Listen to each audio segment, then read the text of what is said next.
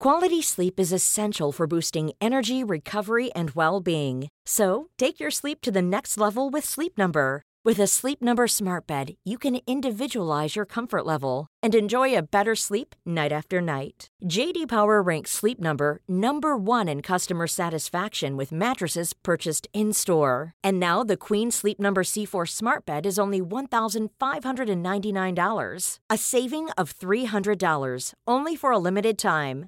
For JD Power 2023 award information, visit jdpower.com/awards. Only at Sleep Number stores or sleepnumber.com. Say hello to a new era of mental health care. Cerebral is here to help you achieve your mental wellness goals with professional therapy and medication management support. 100% online. You'll experience the all new Cerebral Way, an innovative approach to mental wellness designed around you. You'll get a personalized treatment plan from a therapist, prescriber, or both in a safe and judgment free space. Your cerebral therapist or prescriber will outline a customized plan with clear milestones along the way so you can get to feeling your best. With Cerebral, you're not alone in your mental health journey. We're here to empower you to live a fulfilling life. So take that first step towards a brighter future and sign up today at cerebral.com slash podcast and use code ACasts to get 15% off your first month. Offer only valid on monthly plans. Other exclusions may apply. Offer ends July 31st, 2024. See site for details. Hello and welcome to the Calmer You podcast. This is your host, Chloe Brotheridge. I'm a coach, a hypnotherapist, and I'm the author of The Anxiety Solution and Brave New Girl. And this podcast is all about helping you to become your calmest, happiest, and most confident self.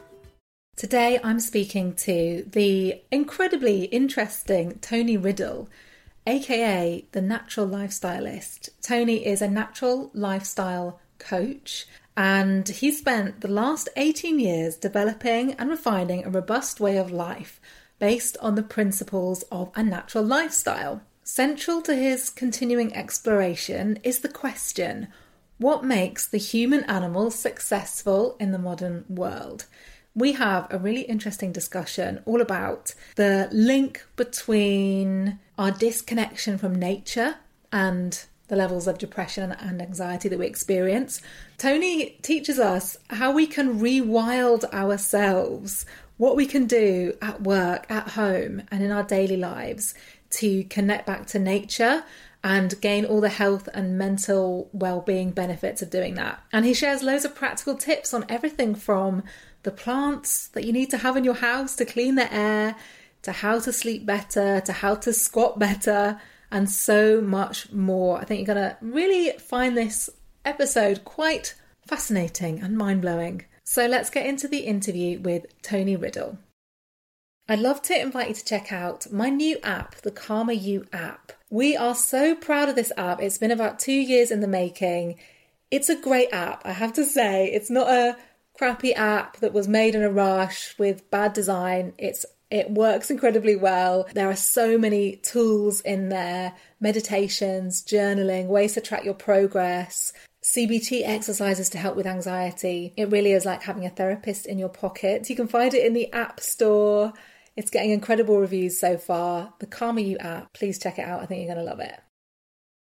This episode is sponsored by my favourite activewear brand, Sweaty Betty. Their all female design team source the best technical fabrics, which means their products perform under the toughest conditions and feel amazing on your skin. All products are also wear a trial by female staff to ensure they perform and flatter and fit the female body. If the staff don't love it, it doesn't get made. There are so many activewear brands to shop from, but Sweaty Betty is special because all their products, from run and yoga to swim and ski, are engineered to last. This is not fast fashion, it's high quality.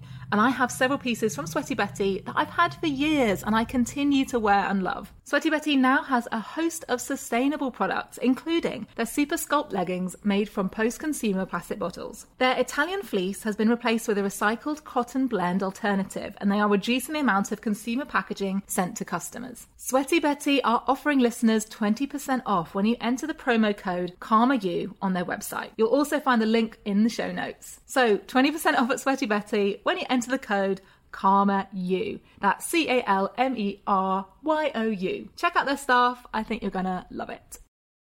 Welcome, Tony. Thank you so much for joining me. How are you today? I'm great. Thanks for inviting me in. Brilliant. I've had a, I've had a great day actually. It's been um, lots of nature today. So um, just literally arrived from Hampstead Ponds now and cold dip in the icy water. Yeah, Sounds can't beat that. sounds energizing. Yeah, epic start. I'd love to hear from you, um, and for people who don't know who you are and what you do, what is it that you do, and how do you help people, and what's been your journey to to get to where you are today? Wow, that's a big one, isn't it? Um, I uh, my name is Tony Riddle. Yeah, I'm also known as the AKA the Natural Lifestylist.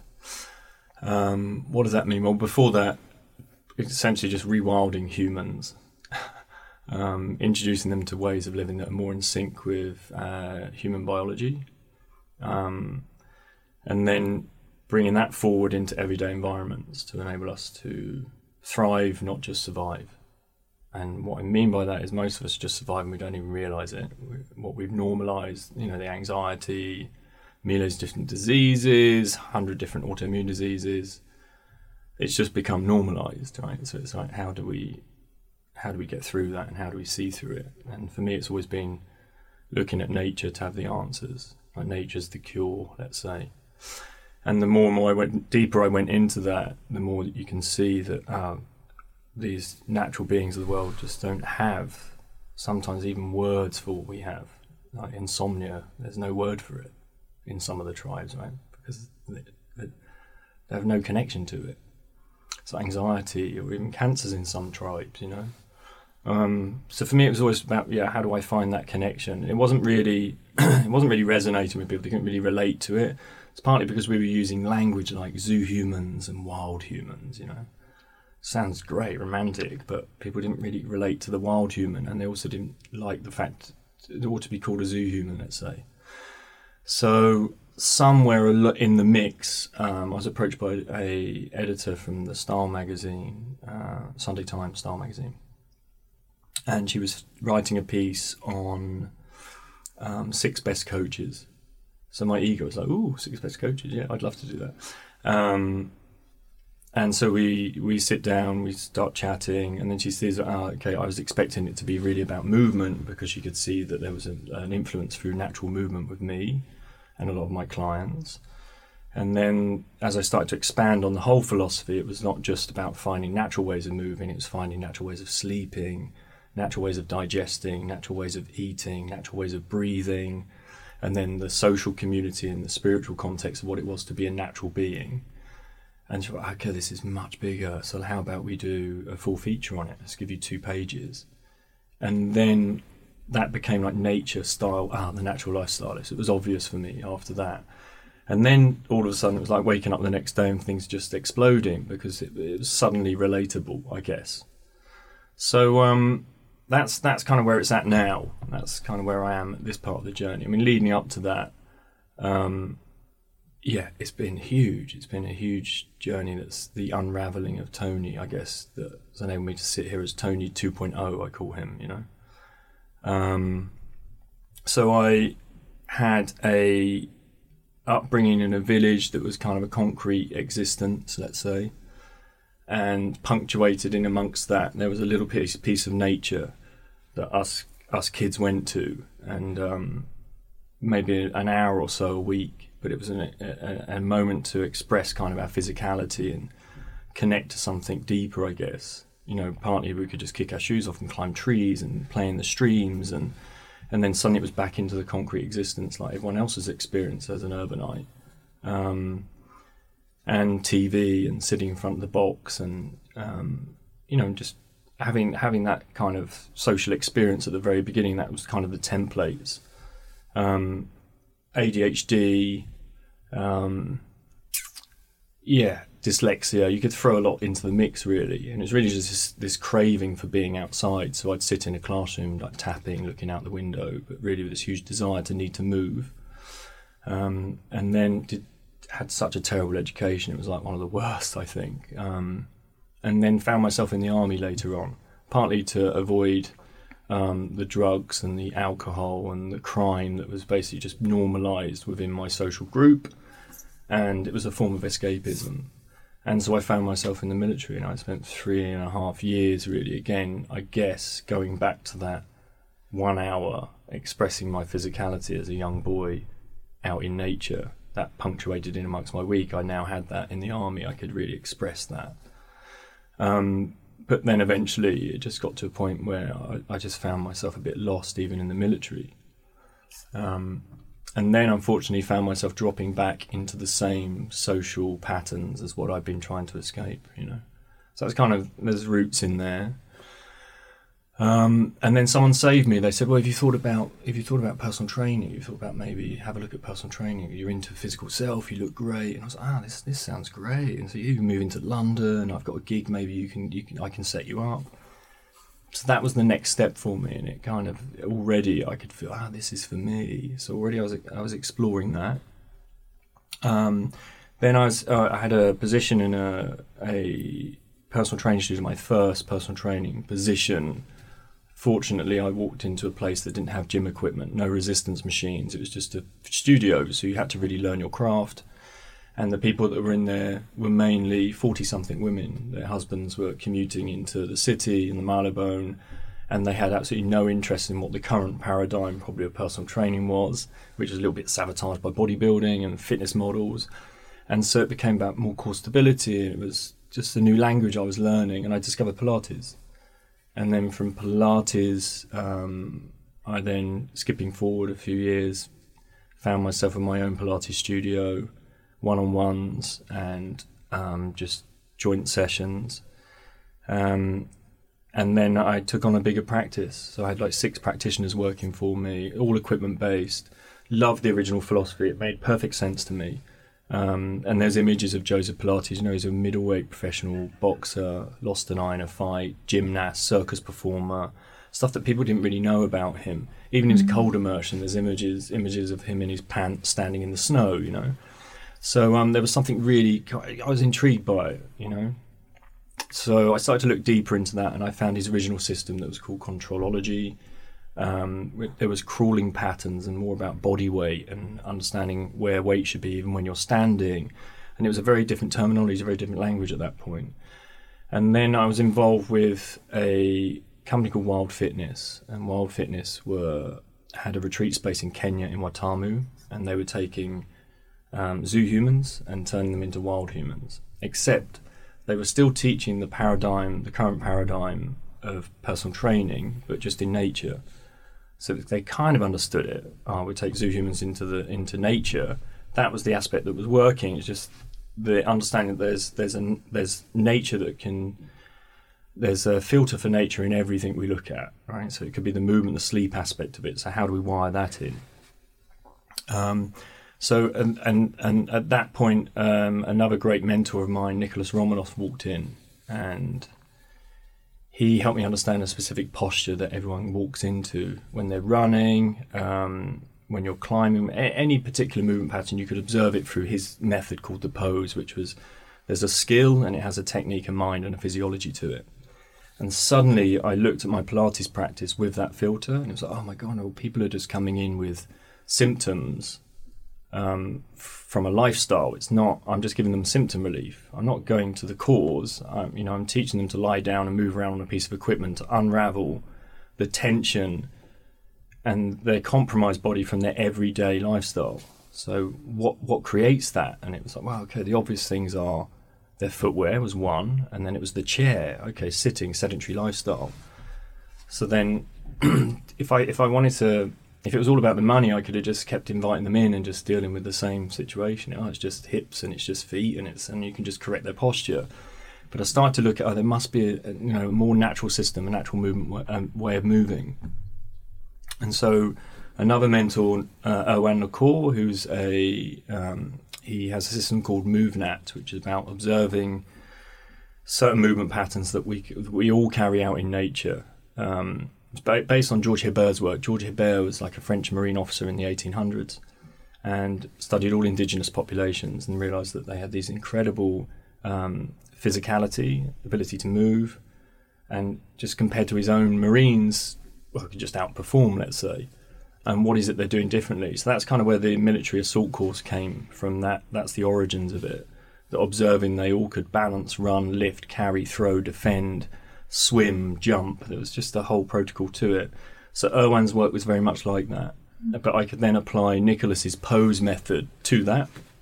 So then I could see the appropriate pose and what was needed. So what was happening was instead of taking what Wild Fitness would have called zoo humans and putting them through this exercise program and expecting a natural outcome, I had to take them back so they understood the appropriate postures and techniques within those disciplines first.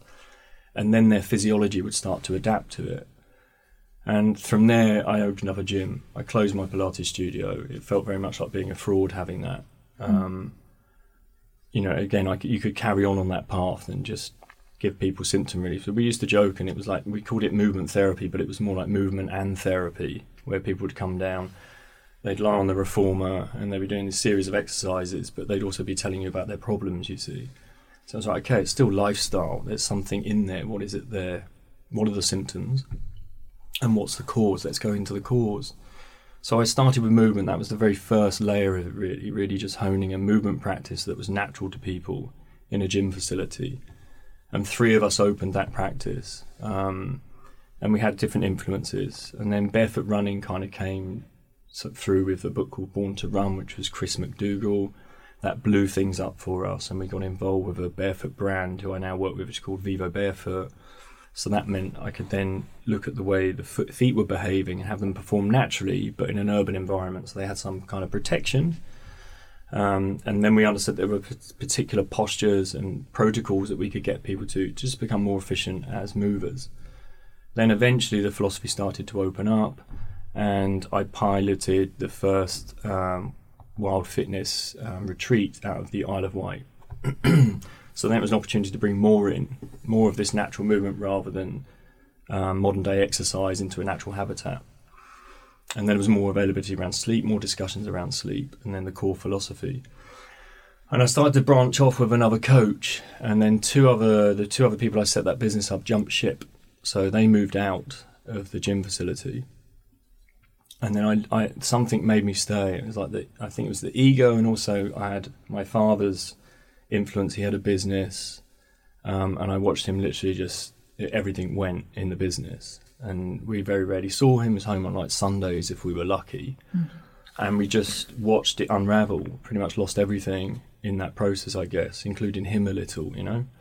And something inside me, I felt like I was playing out the same pattern, and I'd, t- I'd stayed in the business far too long, um, trying to support it with my own means in the end because we'd lost two other directors in the sense. And then I was holding a big workshop, and this kind of the, this is the turning point for me. And people had come over from all over, standing in a room, and I'm there preaching about a philosophy about um, zoo humans and wild humans and living naturally. And a tube train kind of went past the building, and in that moment, it just shook the doors of the building, and it was oh my god! It was like again that the message of I'm a fraud. I'm standing here teaching people about how to live a natural lifestyle in an urban setting. Yet I've just worked 16 hours yesterday I've had no sleep. Um, my diet's a mess. My skin's a mess. Um, I'm completely fatigued. I'm on the borderline of adrenal fatigue. I'm partic- I'm just not happy. I'm basically um, probably depressed at this point. And it was just a moment, and I'd, I'd gone bankrupt literally within a week after that whole thing. Just let it go, and just so I uh, everything that I'd feared, I'd managed to just unravel within a week. The fear of oh what if I lose the business, the fear of what people would think, the shame, the guilt, and out of that adversity suddenly built Tony 2.0 and it was just I think that was the adversity I needed at that time was the closure of a business that I've been d- deeply holding on to so I then went off on a bit of a journey and it was how do you how do you rebuild yourself so luckily I had a very um, supporting wife and kids at that stage that were just um, you need to take as much time as you do. So breath work came in for me first, meditation, um, and then of course I had all the information, had all the knowledge. It was just now had experience it and put it into practice instead of just standing there in front of an audience telling them how they should be using these protocols. It was like ah, I'm the man in the audience, and this is what I need to be doing. So I guess I had to experience it and then out of that, of course, you, you you come out with wisdom. You know, you have the knowledge, and then you have to really experience it. And I think unless you've gone through real anxiety, and if you've gone through depression, unless you've gone through breakdowns, and you've had to, and then you see them as breakthroughs. That for me, that was the real turning point, and I could people could relate to that again. It was like I've been there. I know it feels rubbish. You know but I also know you have everything inside of you. You're an amazing being to turn it around and be the change and then be an example to others. So that was kind of the, the, the meditation for me, going into that voice a lot, you know. and then more recently, I undertook a an event where I decided I wanted to um, show our human potential, uh, what uh, human physicality, um, and so I chose to run from Land's End to John O'Groats, which I did barefoot. Um, why barefoot? Well, because it kind of, you know, people they can't relate to it to start with, like what? But it gets that initial wow. That's that sounds fascinating, you know. I'm just I'm just going to go and run the length of the UK, but I'm going to do it barefoot. So it really raised that socially extreme eyebrow and and and created a platform. And with that platform, it meant I could raise awareness for a bigger picture. You know, my whole thing's around living a natural lifestyle and reconnecting to people to nature. And this was the real opportunity for that. Well, here's what we can do. We can run barefoot. That's natural. We should be able to get up and run each day. That's also natural. Um, but let's. Where's the stage for this? Well, it's nature. Okay, so how do we how do we do that? So it was then an opportunity to raise funds for um, six organisations and then interview sustainability experts along the route. That was the plan. With this idea that we're, we're we I mean, there's so much around the environment and sustainability now, isn't there? You know, and lots of people even striking in the streets, but it's how many of those people are actually out in nature and connecting to it and really understanding what it is they're trying to save, you know? Because if I can't relate to it and I can't connect to it, what chance do I have of saving something if I, you know, if I'm not immersed in it? so from that that that kind of that experience it meant that even towards the towards the end of the run i i felt that i'd literally just become nature at one point.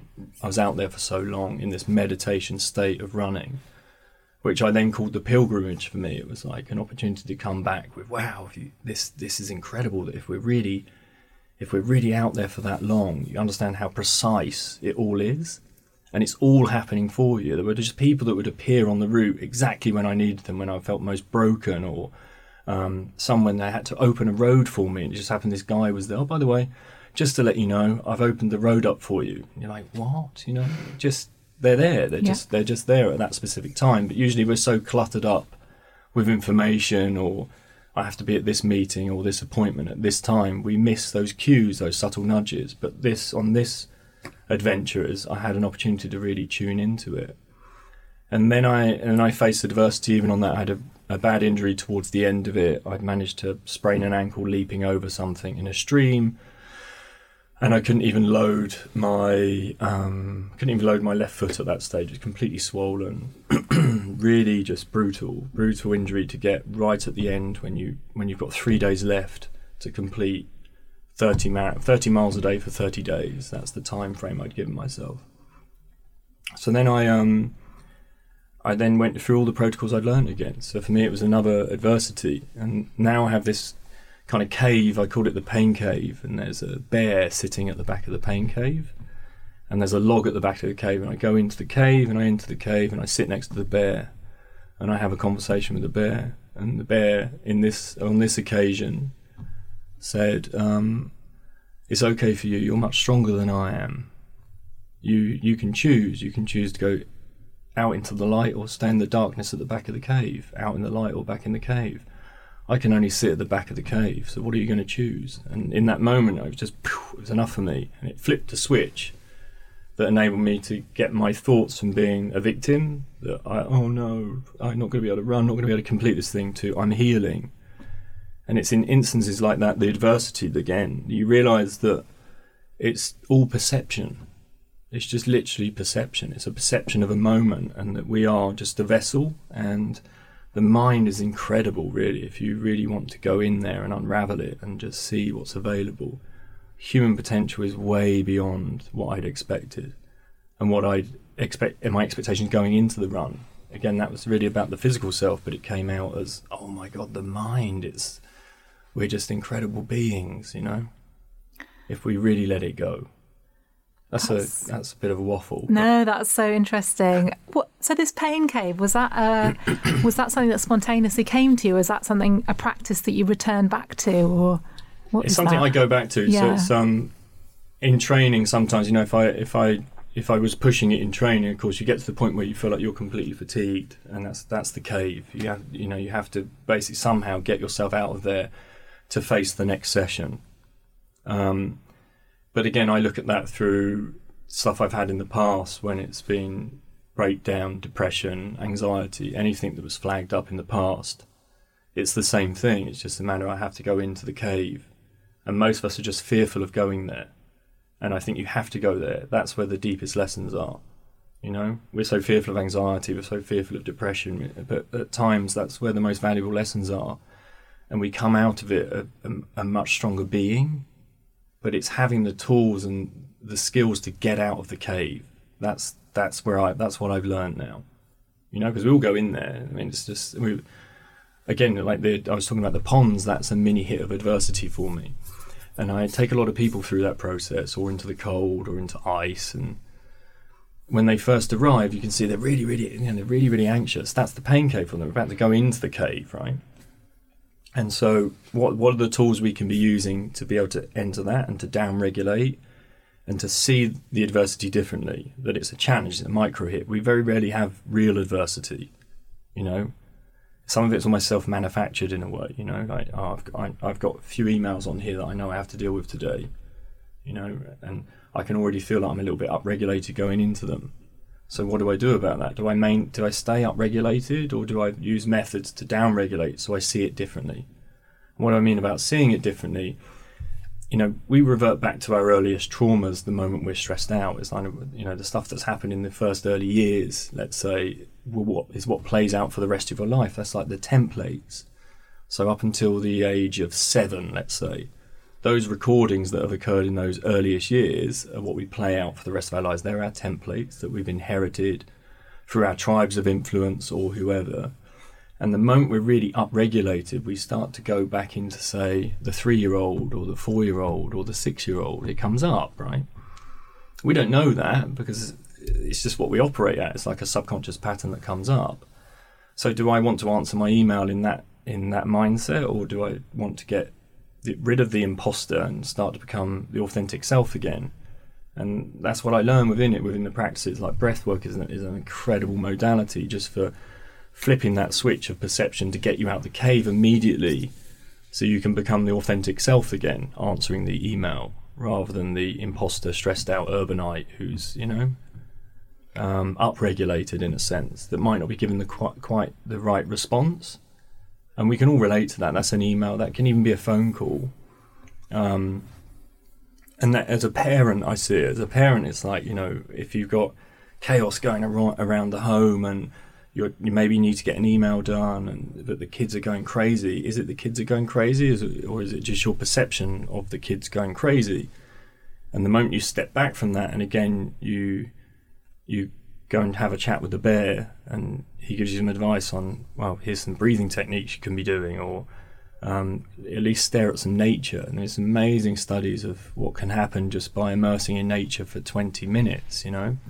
So in Japan, it's like they, they took 260 individuals, studied them in 24 areas, and within 20 minutes, each one of those individuals has a 13.4% drop in their cortisol, their blood pressure and heart rate dropped, and they'd return back to their parasympathetic rest and digest, so away from their sympathetic fight and flight. That's every one of those participants, right? So if we think of that, that's dropping them into that authentic self again. But we can't all do that in the office or say in this environment now, I might have been really upregulated. What did we do before we started? I've just come off the tube. We sat and we breathed for three minutes before you start, and it just enables you to find you within the within the chaos again. So that's that's the key for me really. It's just yeah, it's always with us, you know, and it's just finding ways how can how can I get myself out of that experience. And, and when you talk about breath work, what does that mean to you? And are there certain practices that you that people can be trying today to, to help themselves? Yeah, there's really simple techniques, right? So there's different. There's, it depends on the, where you are in the day. um, there's breath gurus out there, so i will make it really simple, and I'll maybe put a few of them in here. So a guy that I work with is Arthur Paulins. He's an amazing breath coach. Alan Dolan, he's another. He's known as the breath gurus. They work with some systems like transformational breath, um, some of Wim Hof's work, and down regulating breath. And then there's really simple access, which is someone that we worked with, which is Eddie Stern's app, and it's just a breathing app you can download. And with that, rather than you having to count about breath, it just has a sound in the background, and you follow the sound with your breath, and you can just go off. It's like you can, it's like the entry into meditation you can find through that, just a simple breathing app. Um, so down regulating breath means that you're dropping yourself into parasympathetic, which is um, rest and digest. Right, so it's a more restful state. Heart rate, blood pressure drops, saliva will come up because you're um, rest and digest digestion. Um, and then we have kind of upregulating breath, which is about becoming more alert. So if I if it's say three o'clock, three thirty usually for me, I might feel like oh, it's just a little bit. I'm dropping a bit here. So what can I do? I, I could go smash the caffeine, or I could upregulate my breath. So then I choose more of a charging breath. So it's more of a 10 cycles. It's enough just to make you alert. Just that, that simple as that. Mm-hmm. Um, and then just expand on that if you want to do 30 breaths or whatever. Um, you can feel a little bit tingly from that sometimes just because you're playing with oxygen, carbon dioxide levels. So we also use things like breath holds, which has become quite popular with Wim Hof's method. He's like the Iceman. Um, and then, so on the final out breath of that, you then hold your breath and it will just help balance that system again. Um, back to parasympathetic, it's such an important tool. This, I mean, I coach a lot of people in breath just purely, again, going back to parenting. So I, we could use this as an example coming in here. Um, I, I, get onto the tube. Tube's chaos. Sometimes just getting getting out of the tube can be chaos, let alone getting onto it. Um, it's an alien environment. The air's not great. The lighting's terrible. So we've just normalized it, but on a subconscious level, it's just not a very natural environment. So you're never really going to get a natural outcome. It's very difficult to become very restful in that environment. Um, then everyone else has the same experience. So you're now surrounded by the energy of all of that, which can feel quite anxious. And then, so I'm going to be upregulated, a little bit anxious. And then I arrive at home to my door and my kids have been waiting for Papa probably for eight hours, right? And they wanted this amazing guy to come in the house who's their image of what Papa is and what their expectations are. Yet I have this craziness around me and I'm upregulated. So I just I will stop at the door and I just do very simple. It would work out as like a four second inhale through my nose, and then a six second, and I just do ten cycles and then I walk in the door, and then it's a very different experience I'm coming in with. It's almost like I've let it le- left it at the doorstep, and I can walk in like Tony 2.0, not Tony Imposter again. So that's you know, it's just mm-hmm. working with different breath modalities, and I think you can explore with that. There's so many like box breathing people talk about, which might mean three seconds in, then you hold for three seconds, three seconds out, and then you hold for three seconds. Um, when is the best time for different breath techniques? Again, if you're upregulated, downregulate. If it's before bedtime, definitely just go to the long the long exhale. So it could be three seconds in, four seconds in, longer exhale, and then just five minutes of that, and you'll be away. And it just drops you into the rest and digest rather than maybe a little bit upregulated, or you might have seen something or heard something just before bedtime. Mealtime is another classic. So mealtime if you want to assist digestion, you want to downregulate. Um, if again you're upregulating, you're trying to eat, then a lion walks into this room right now, Chloe. It's like, you know, and the lion kicks off, and we have an option. We can fight, flight, we can freeze, and we do multiple Fs, and then we can. That's it, right? Um, that's an acute response. It's not a chronic response. It's an acute response, and in that acute response, um, we have a regulatory system. So our digestive system will will cut off, right? There's no point in digesting a meal, and also it's hugely cost, hugely um, costly to digest food. So that energy is best spent to fight, flight, or freeze, or whatever we're going to do because there's a lion in the room right now, right? So um, I will my digestion gets shut off. That means stomach acid, enzymes, all of that gone. The next one is my um, immune system. There's no point in fighting off a cold. I'd rather give it to the lion, you know. So immune system goes out. The final one is hormonal system. No point in producing bam bam if there's a lion in the room. That shuts down. So what are the three things we mainly see? Are digestive issues, hormonal issues, immune system. It's simplifying it somewhat, but it's the best thing.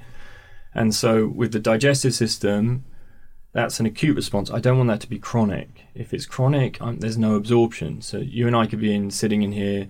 Um, you might have the most incredible diet, but because you're upregulated, your digestive system's out what are you absorbing? I might have a crappy diet right now, but be really downregulated in an amazing digestive system. I'm going to absorb more. So you'll be overfed and undernourished, you know? And so we think we're doing the right thing around food groups, but often, the, more often than not, it can be digestion. I find that breath is a is a great opportunity just to downregulate. You can already you already feel your salivary glands coming, and and it's a great practice anyway. It's a bit like saying grace or something, you know and just preparing yourself for the food, mm. um, I think is really powerful. So again, breathing for sleep, breathing for stress, breathing for digestion, and breathing if you're feeling low. There's, there's, it's that. There's, it's an incredible practice if we really start to understand it and honor it. And I think if there's anyone with anxiety out there or um, even depression, breathing is is the go to. It's mm. one of the mm. best practices that will help you get out the cave. I love that idea of kind of using it as a as kind of a a pause and almost like a bookend before you go from work to see your kids. You stop and pause and take some breaths before you eat, before you go to sleep, to actually shift your state a bit. Because often we're just going from one thing to the other and absorbing things as we go. Um, Absolutely. And it's so interesting what you're saying about you know being on the tube and around everyone and the lighting and the and so often we're not even, we're so, as you said, so used to that that it just seems normal and we're not even aware that it's a problem.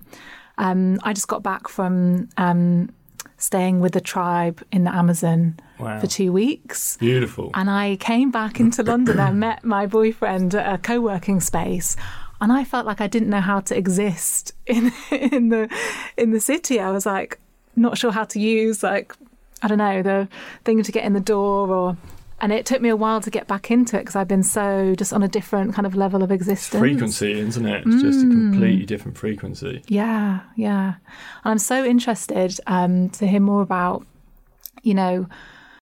This podcast episode is sponsored by BetterHelp. Is there something interfering with your happiness or preventing you from achieving your goals? Therapy has massively helped me in the past to make sense of my thoughts, and process my emotions. BetterHelp will assess your needs and match you with your own licensed professional therapist. And you can start communicating with them in under 24 hours. BetterHelp is not a crisis line, it's not self help, it's professional counselling that's done securely online. This service is available for clients worldwide, and BetterHelp matches you with a counsellor based on what it is that you want to work on and their expertise. It's more affordable than traditional offline counselling, and financial aid is also available.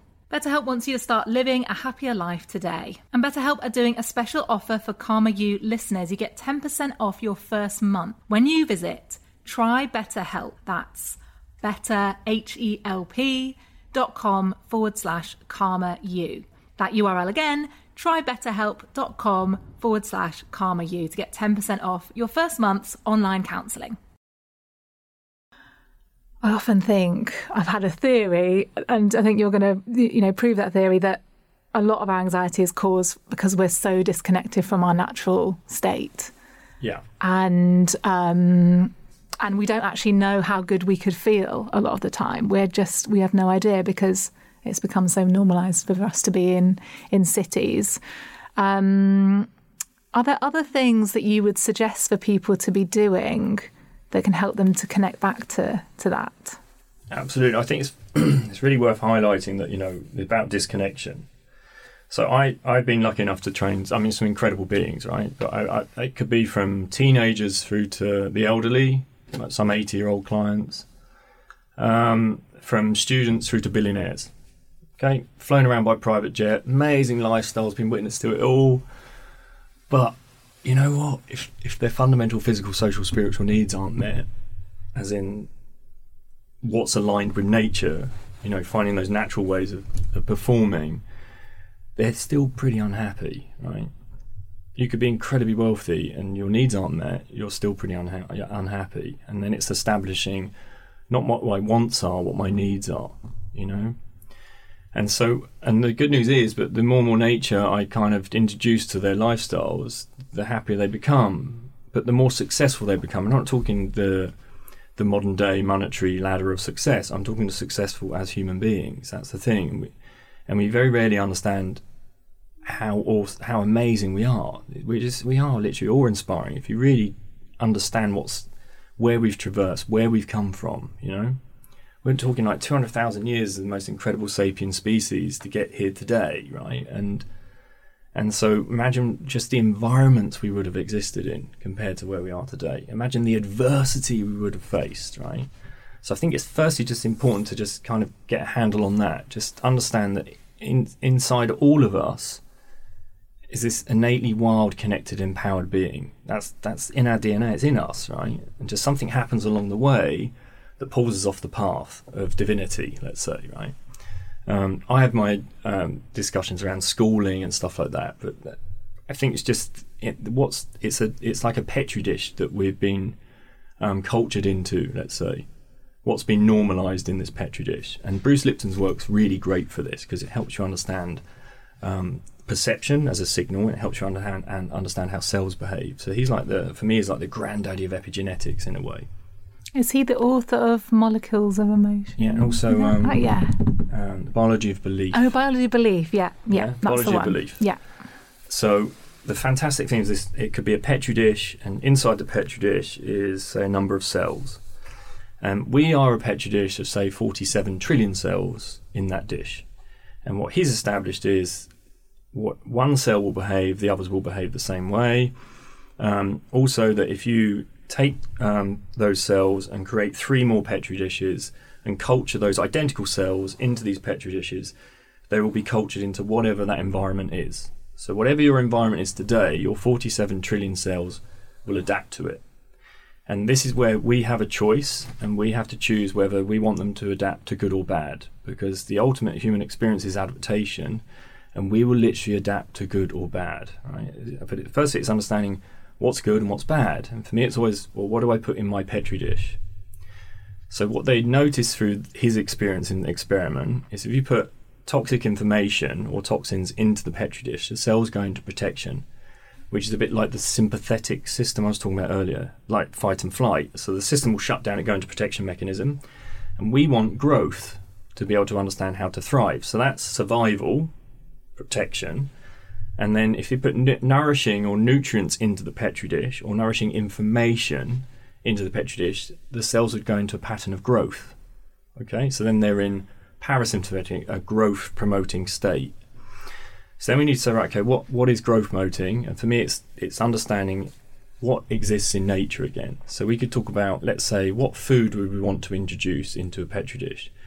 Do we want to think processed foods um, that we have no connection to? that are maybe monocropped, that are destroying an environment, that are covered in glyphosate um, pesticides, um, that may be in packaging that is also destroying the environment. Do we want that in our petri dish, or do we want to think, well, I want to have food that's in nature, which is organic, um, which hasn't gone through a heavy process, um, that I know is then growth promoting. It's full of nutrients. It's exactly where it came from. Is the earth. I, you know, I am the earth. I'm part of the earth, the plants, the rocks, and the animals. I need to, I need nature to go in, right? Not something that's abnormal created in a laboratory. One will have one experience, one or the other, right? Water. Let's look at water. What kind of water would I want to put in my petri dish? Do I want um, municipal water that's maybe has some chemicals in it, maybe estrogen, maybe um, um, chlorine in there, because we need chlorine in there to clean because it's such an old system. Every now and then you've got the whiff of chlorine will come through your taps. Do I want that in my petri dish, or do I want to think about spring water or water systems that can purify, right?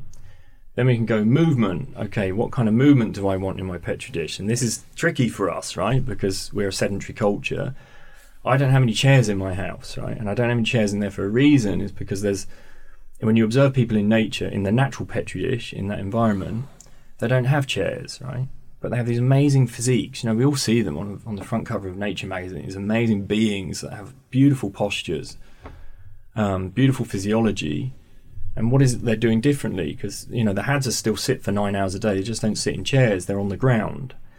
And then you observe there's like around 100 different rest positions that can can be performed on the ground. And each one of those rest positions is a micro element of the macro skill of standing up and being upright and then performing walking, running, lifting, carrying, all those things. So in the roots of that is the, a, a movement system that just exists on the ground. And we have one chair. So the chair goes into me into the more protection mechanism in that petri dish because it unfortunately creates a compromised posture, um, gets us locked in the hips. Um, we create a C-shaped spine core stability goes out, glutes switch off, hamstrings get tight, I get locked in the ankle, and then when I go to stand up, I'm now walking from a completely different physiological and anatomical system what I should be. Therefore, it's compromising me. Then I go to a class, like I used to have a Pilates studio, to go and unravel it somehow. But actually, if I didn't put the information in in the first place, or I at least had a practice in like chair care or um, I call it chair sitting offsetting offsetting now. So it's like right, I sit for this amount of hours, right, let's get back to the ground and help unravel it.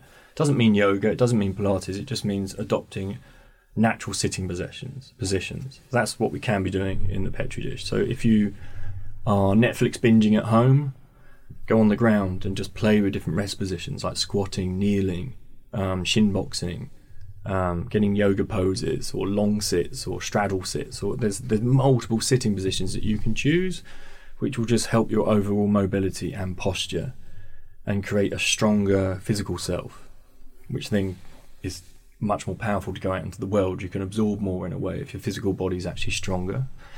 Um, so that's what's that that's movement that's um, water food so um, we can sleep, right? So sleep's a huge one, isn't it? So we all think we have a good handle on sleep, and yet if I start a workshop around this petri dish model, how many hours would I need? Um, how many hours sleep do we need? And it can be eight hours, seven hours, you know. And we kind of lost sight of how many hours it we need individually for a start because we're all different.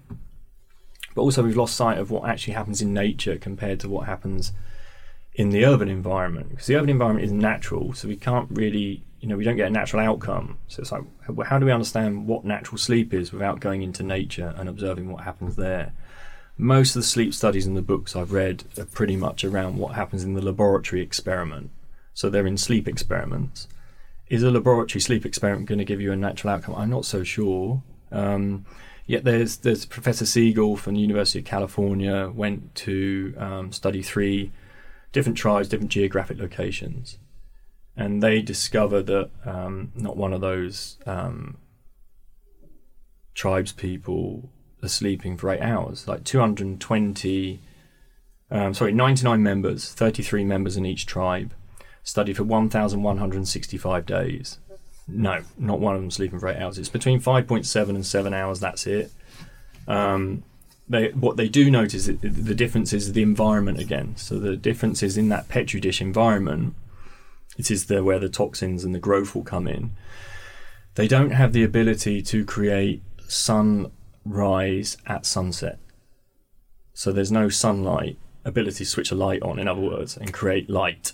So they manage to downregulate their system, and through that, um, the air temperature is cooler at night, of course. They have a fire, so they always get up to tend to the fire. So they're never asleep um, for the whole stretch. They wake and sleep, they wake and sleep, they wake and sleep. So they look after the fire, look after the young, they fix tools, they smoke, and they party.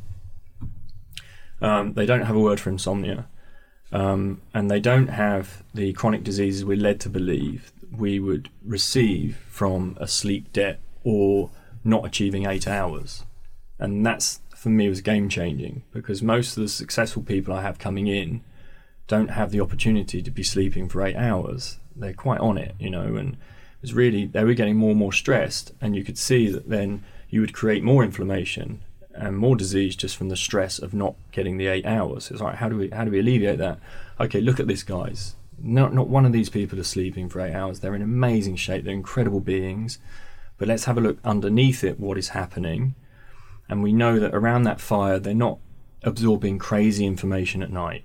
No one is saying around that fire, um, um, the village next door are going to come in here and rob us and stab us and shoot us. So that's the movie influence that we, mm. the, the TV or the screen is the fire. So we want to make sure of what information am I absorbing at night. I want the romantic firelight conversations that have been passed down for generation to generation to generation and the wisdom that comes with it, rather than toxic information that's going to trigger something within me before I go into a sleep cycle you know, and regardless whether you have a breathing approach or breath approach to downregulate, that can't go unseen. It's been seen. So your subconscious sees that as something you're entering sleep with. Um, the other one is temperature, and then the other one is air quality.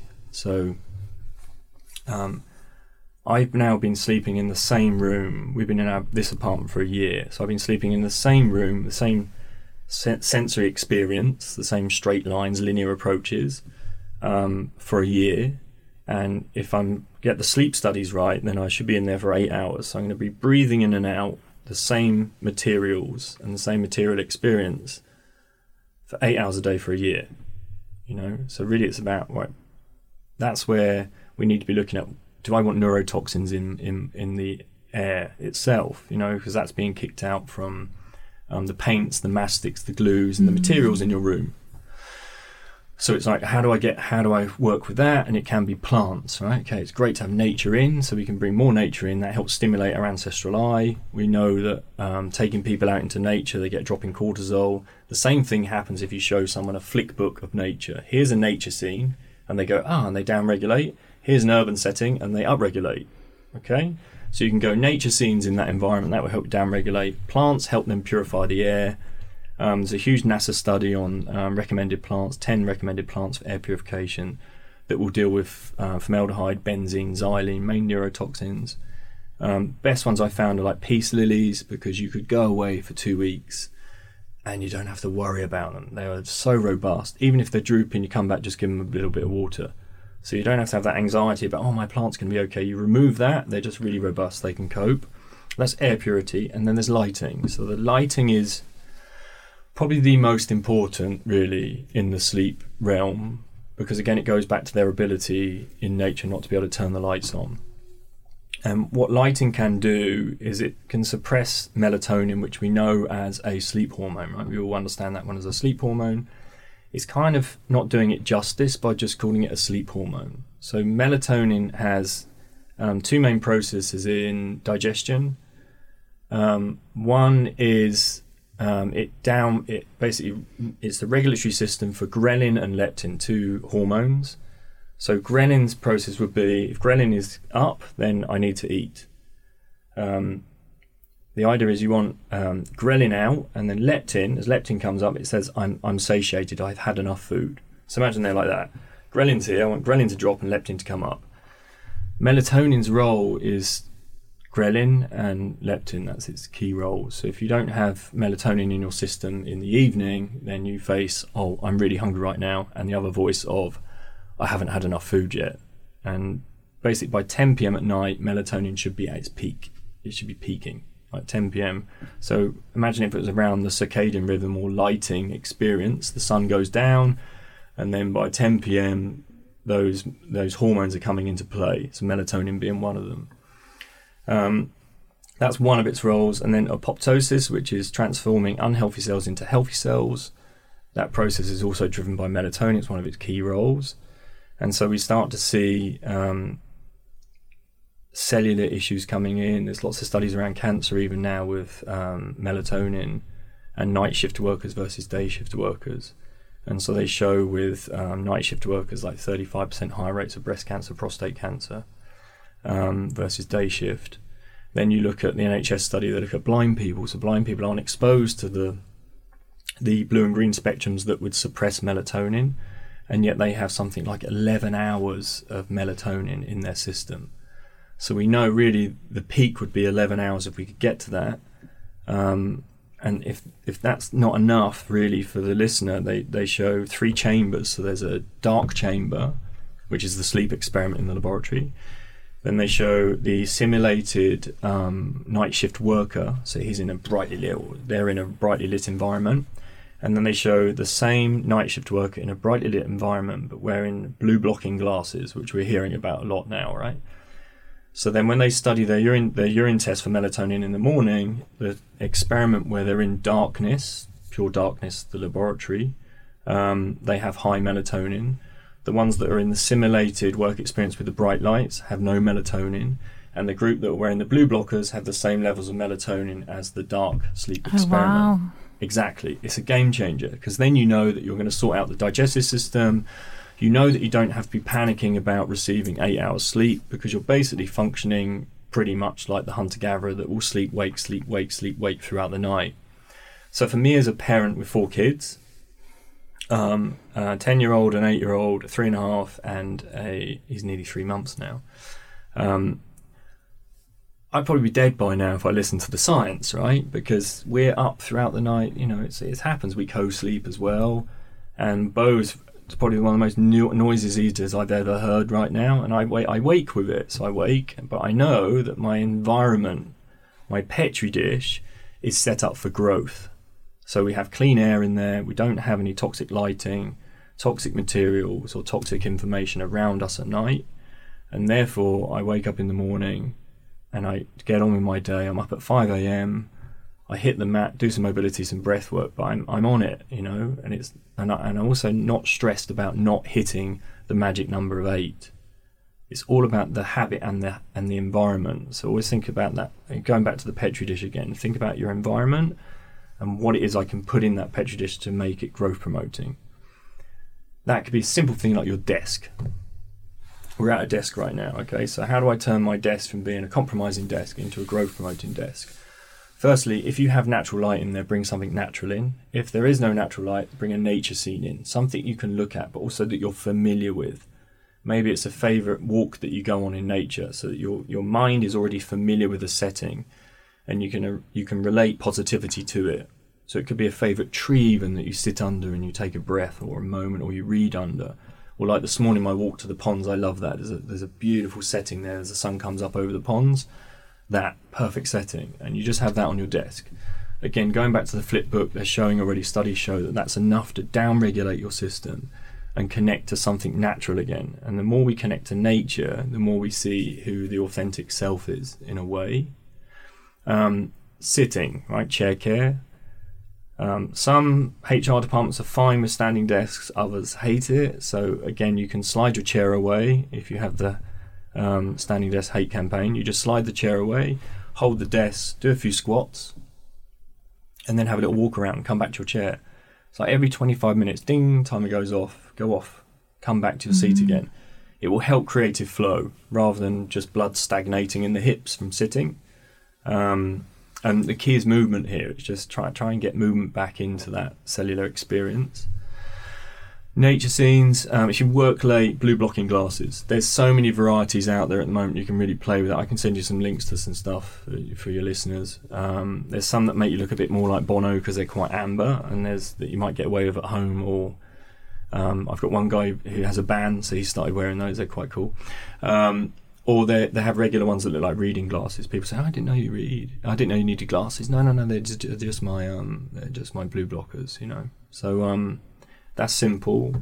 Um, as much nature as you can bring into that environment again, and then if you can, you know, I, I did a talk in Santander, and we, we we looked at the air quality in there, and it was, it was terrible on their whole floor. So it's like, right, okay, whose responsibility is it? Like the head of their team. Okay, so your responsibility is to clean up the air. You need air purifiers in here. You know, that's, I mean, it's a given. It was like they, those guys might be in there for 10 hours and you could really smell the, the, the rubber, the glues, and everything within the building. It just, they'd normalized it. So people that have been working in there for a while, they're, they're just ignorant to it. I walk in, it was like, whoa, this is really strong in here, you know, headache by the end of the day. So yeah, simple things like that. They're just, again, it's about emotional well-being again, isn't it? The, the closer you can get to get those needs met, you start to remove the suffering and the the symptom of the environment and the experience of it. But there's also perception, isn't there? So part of that petri dish, I think, with Bruce's work, that they notice it's also the signal that gets introduced to the petri dish would also dictate what the um, reaction, whether it is protection or growth.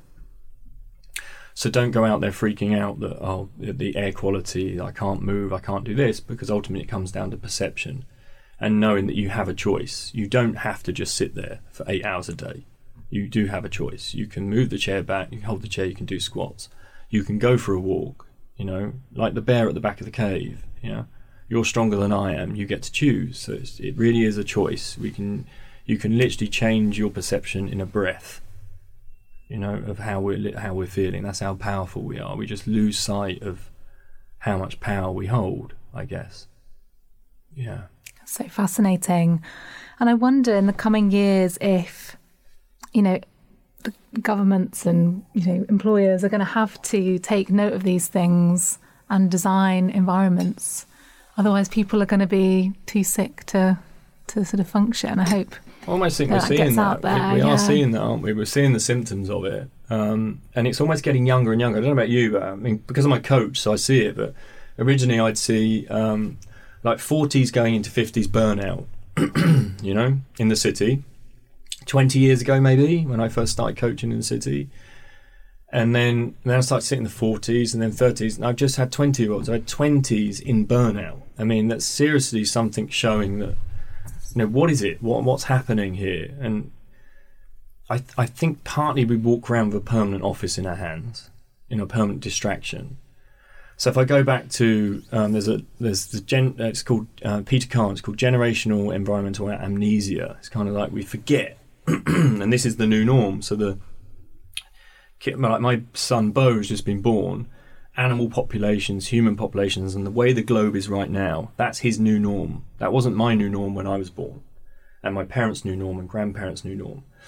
So we know that already, say, well, it's going to be more now, isn't it? Because we lost like a, what was it, a billion animals in Australia, right? So we could have said previously um, 60% of wildlife has been wiped out on the planet, right? Um, but we, we've also lost sight of like what it is to be wild, right? And what it is, how do we view what's natural? Because we're losing even the natural beings of the world, like the wild beings of the world. And the ones that are there, we're not going for advice and wisdom I posted something about Australia the other day, and it's probably a bit too soon, but it was just felt like, you know, what if we what if we actually spoke to the indigenous populations of the world to find out what it is that environment needs? Because say Australia, for instance, Aborigines have been there for sixty thousand years, right? But yet we're flying in environmental and regenerative experts from different continents to look at that environment when we could be inviting them into the table, you know. And it's kind of we've that's the, almost like the the amnesia part of it. We're we're forgetting that these these people have been around for thousands of years with an ecosystem, so much so that they are still the ecosystem. They're not separate from it. So I'm sure they have some amazing wisdom to impart there. You know, even just understanding what we can probably access in ourselves, not just how we can save an environment that we inhabit today. It's just, I guess, dropping the ego somewhat and reconnecting with what would be the ecosystem as they have or as they do. Um, so, go, so, so, sorry, going so going back to um, so Bo's interpretation of the world is very, very, very different. You see, so for him, who knows what he's going to have in his hand? So I, I know there's a mobile phone here, and I know that okay, I'm going to pick it up at some point. I'm going to look at it, and so I have that already in there. But I think Apple's original intention was that this would be an extension of you. So this actually would become an extension of you over time. The danger again that you know if I speak to a lawyer, let's say his name's Lawrence um, Lawrence Middleweek is a client of mine. He's like seventy. How old is Lawrence? Seventy-five, maybe. Sorry, Lawrence, I got that wrong. Um, and he said when I started out, Tony, as a lawyer, I would write a letter to someone and I would have a week to respond. Right? I'd have a letter. A letter would come in.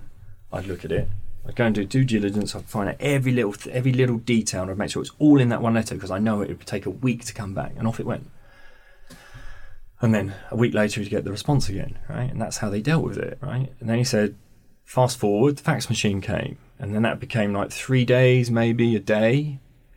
And then he said the internet came, and then it was like now it's just got to the point where it's like boom. And he said the problem with it, it's not just, he said it's great. If it was a great response, but everything was accurate because people put the effort into the same effort as what they did when they were writing a letter uh, all those years ago, I wouldn't have to keep firing emails back and forth. But people aren't as accurate in their work even now because it's instant report, um, inst- instant results. It's like, ah, okay. And then the anxiety comes in. Oh no, what if I don't respond in time? You know? So he's he's even noticed it, you know. It's like ah, okay, he can feel how ramped up things are, and also how it must be for younger generations because they haven't even had that as a template to understand it or experience it. And so then you don't, I guess, you don't have the mechanisms in place to deal with it as you feel it's coming in. And again, that's going back to you know simple things like breath work. Like my dad years ago used to sit with his eyes closed, you know, and everyone going, "What are you doing?" He said, "I'm oh, just resting my eyes." But it was a form of rest, um, meditation almost. Just sit there in the armchair, just zoning out. But we tend to not have that now. We kind of have a device in our hands when we should be zoning out. So again, you you do have a choice there.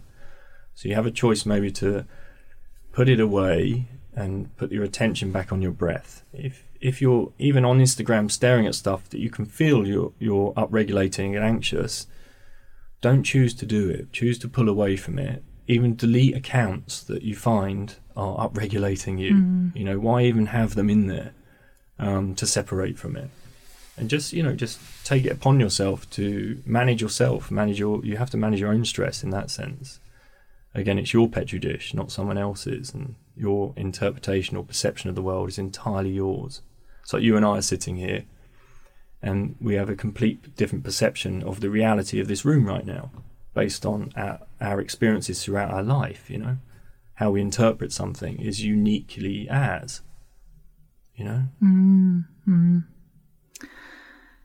So fascinating. Um, I, am often thinking things at the moment to do with the, the climate crisis and people's anxiety around that, and whether this will almost be our way out of the um, fast pace of life and disconnection. Well, my hope is that we can learn to connect more with nature because of this and that it will slow us down because we'll, I think, in a few years be working four days a week because the economy can't continue to grow and grow. And um, that might cause us to slow down. We might, um, you know, connect more with each other and communities more. Um, so I'm hoping that there's a positive side to the climate issues that's going to help us to remember remember where we came from. Absolutely, I think yeah. there's an element of you know, I always take it back. I think there's an element of we have to save ourselves as well, right? So it's like save yourself before you save others, and also be the change. I think is the most important because you know no one likes to be told what to do. Really, it's like oh you, you got to do this, you got to do that. It's really just be a great example of of a human being, and don't just do it for you. You know, I mean, I have kids, so for me it was an easy one. It was like I have kids. I mean, how do I want to be performing as a human being? I want to be the best example of a, of a masculine as I can for my kids. I have three daughters to begin with before Bo came into the world, and it was like, well, how do I become like mature masculine? You know, and part of that has to be this interaction with nature. I have to understand that I, I need them out. I need them to understand nature. I need them out in it um, more so than I had when I was younger.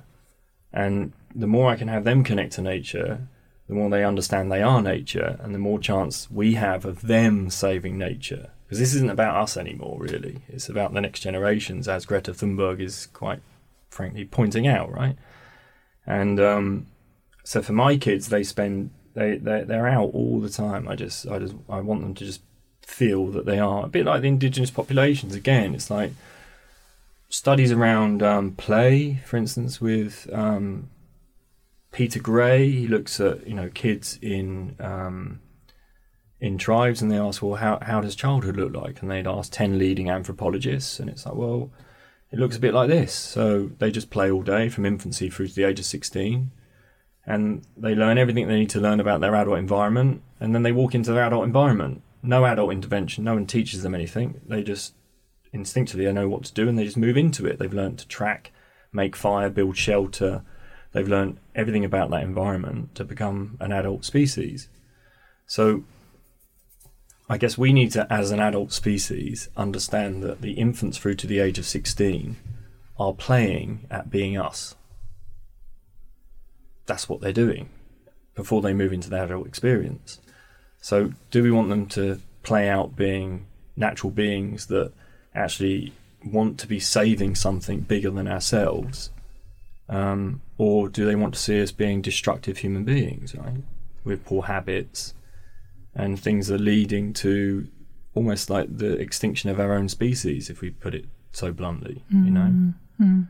So if you really care about your kids and you really care about raising kids, you have to understand, well, why you're you raising them if you're having a toxic relationship with you and the planet? Because you have to understand there's, the chances are that they might not ha- reach your age if that is the case, right? You know? Mm. So it's like, right, how do I be the best example of that? And again, just go look to nature, look to the more natural ways of being, and but you have to separate in a way through modalities like breathwork and meditation to become more and more authentic, authentic authentically you, rather than the an- anxiety or stresses around you. But then, unfortunately, because we are so stressed, we bring in pacifiers and stuff to help um, deal with the stress, right? Which is symptom relief, right?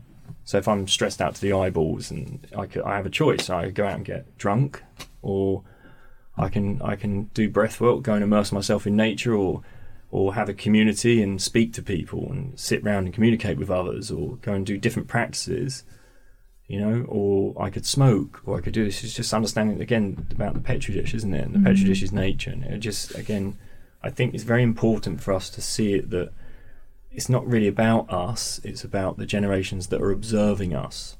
That whole it sounds cliche that whole be the change that you want to see in the world. It's really being the change that you want them to see in the world, you know? And if you go really into the early layers of it, those first six years is Bruce Lipton's work again. The first six years are the tapes you play out for the rest of your life, they're your observations. What do we want them to observe to play out for the rest of their lives? What do we want them to normalize? You know, I'm having to rewild, reconnect, and become empowered. They're innately wild, connected, and empowered. Right? I have to go on retreats, workshops, go to the Amazon, drink ayahuasca, smoke toad venom, go, you know, take mushrooms, do what I do to unravel and unravel and unravel. Whereas they're just they're just innately nature. That's who they are, right? So that's our responsibility. I feel is that's probably more important is understanding right. This is why we need to reconnect to nature it's it's for the next generations to inherit something to hand over. You know that stewardship, if you like, of the planet. Thank you so much for sharing all of that. It's absolutely fascinating. I hope that people listening can take some things, some practical things away and just get a bit more inspired. I know I've got lots of ideas now for things that I want to be changing. More plants is definitely one of them. Oh, they're so easy as well, aren't they? I, I love yeah, that. I mean, yeah. nature scenes and plants. I mean, they're so it's such an easy thing to bring in, right? Mm, mm. Um, then materials. You know, just think of that. Mm. Go and have a look at bio, like simple things like biophilic design. Just research a bit of biophilic design, then you understand it's about biophilia, bringing nature in. Eighty-three percent of the UK live in urban environments, and we spend a whopping ninety percent of our time indoors.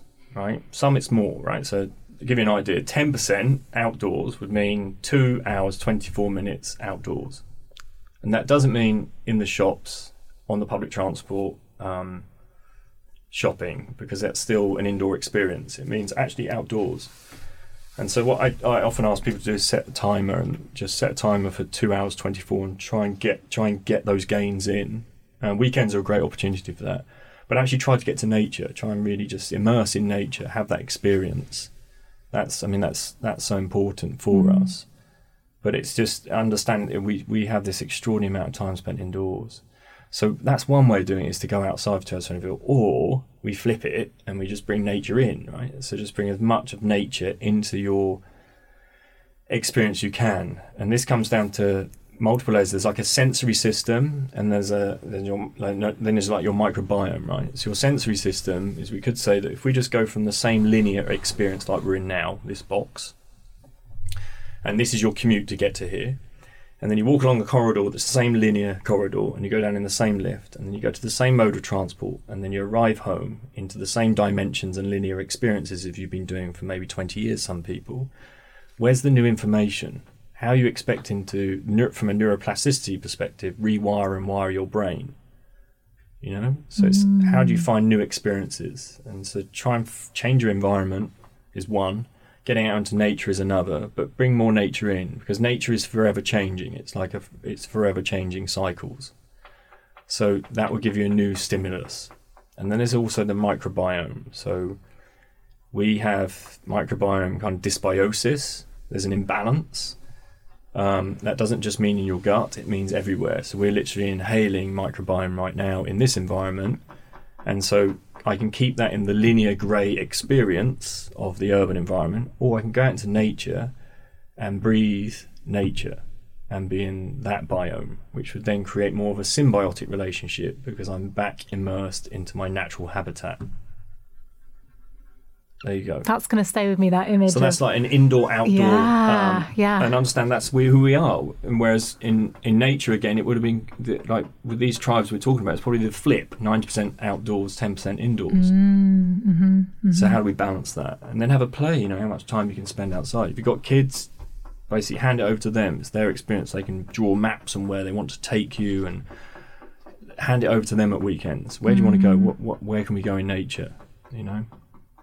And have them set the timers and have them and also there's no such thing as bad weather it's just you know poor clothing choices.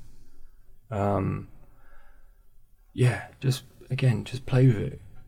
Nature's the best way to access what it is to be human i think. The best way that you can really identify what your authentic self is once you get away from the the chaos of that urban setting This has been so so helpful. Thank you. Where can people find out more about you and what you're doing and what you Um, offer? mainly on Instagram. Actually, I'm um, known as the Natural Lifestylist at the Natural Lifestylist on Instagram. Also, my website is tonyriddle.com. There you go, that's easy, isn't it? I forgot my own website. tonyriddle.com, and I also have some tutorials on there. So going by chair care and stuff like that. I have a squat tutorial on there which teaches people how to get to a flat-footed squat and other rest positions that you can be choosing on the ground. So we can put a link in there to that as well. And then coming up, you'll, there'll be a fair bit of press, I think, coming up because we're going. I'm going to be running. Um, I'm doing the three peaks. You know the three peaks. Yeah. Um, and normally you would, normally you you drive between the peaks, and you do you, you can choose 24 hours or 36 hours, and the whole distance together, including the peaks and the drive, is 485 miles. So I've decided I'm going to run the whole thing rather than drive in between. So I'm going to do the 485 running, including the three peaks, and I'm going to turn it around in nine days. That's yeah. So three is the three is completion, and nine is transformation. So I'm gonna that's that's my that's the next site. When is that happening? Is That's, that that's not till May. It's, I'm, I'm Okay. looking to finish at the top of Ben Nevis on my 45th birthday, so I'm I'm super pumped about that. I'm really looking forward to that. And again, we're gonna I'm gonna pull it back around into sustainability, the environment as the as yeah create a platform for the bigger picture, which is our environment that we should all be um, putting our attention on right now. I believe. Brilliant. I look That's forward me. to following your journey with that. Thank you so much. Thank you. you. so much for listening. I really hope that you gained a lot from this episode. Come on over to Instagram and let me know what are you taking from this episode. Find me at Chloe Brotheridge. And I would love it if you would leave me a review in the podcast app or in iTunes, subscribe to the podcast, leave me a rating. And is there someone in your life that would really benefit from this podcast? You can let them know by sharing this podcast. I'd be so, so grateful. So I'm just wishing you a wonderful week ahead, sending you loads of love. Hopefully, you'll tune in again, and I'll see you soon. I have a load of free resources on my website to help you to become your calmest self. Head on over to calmeryou.com forward slash free to grab those freebies now.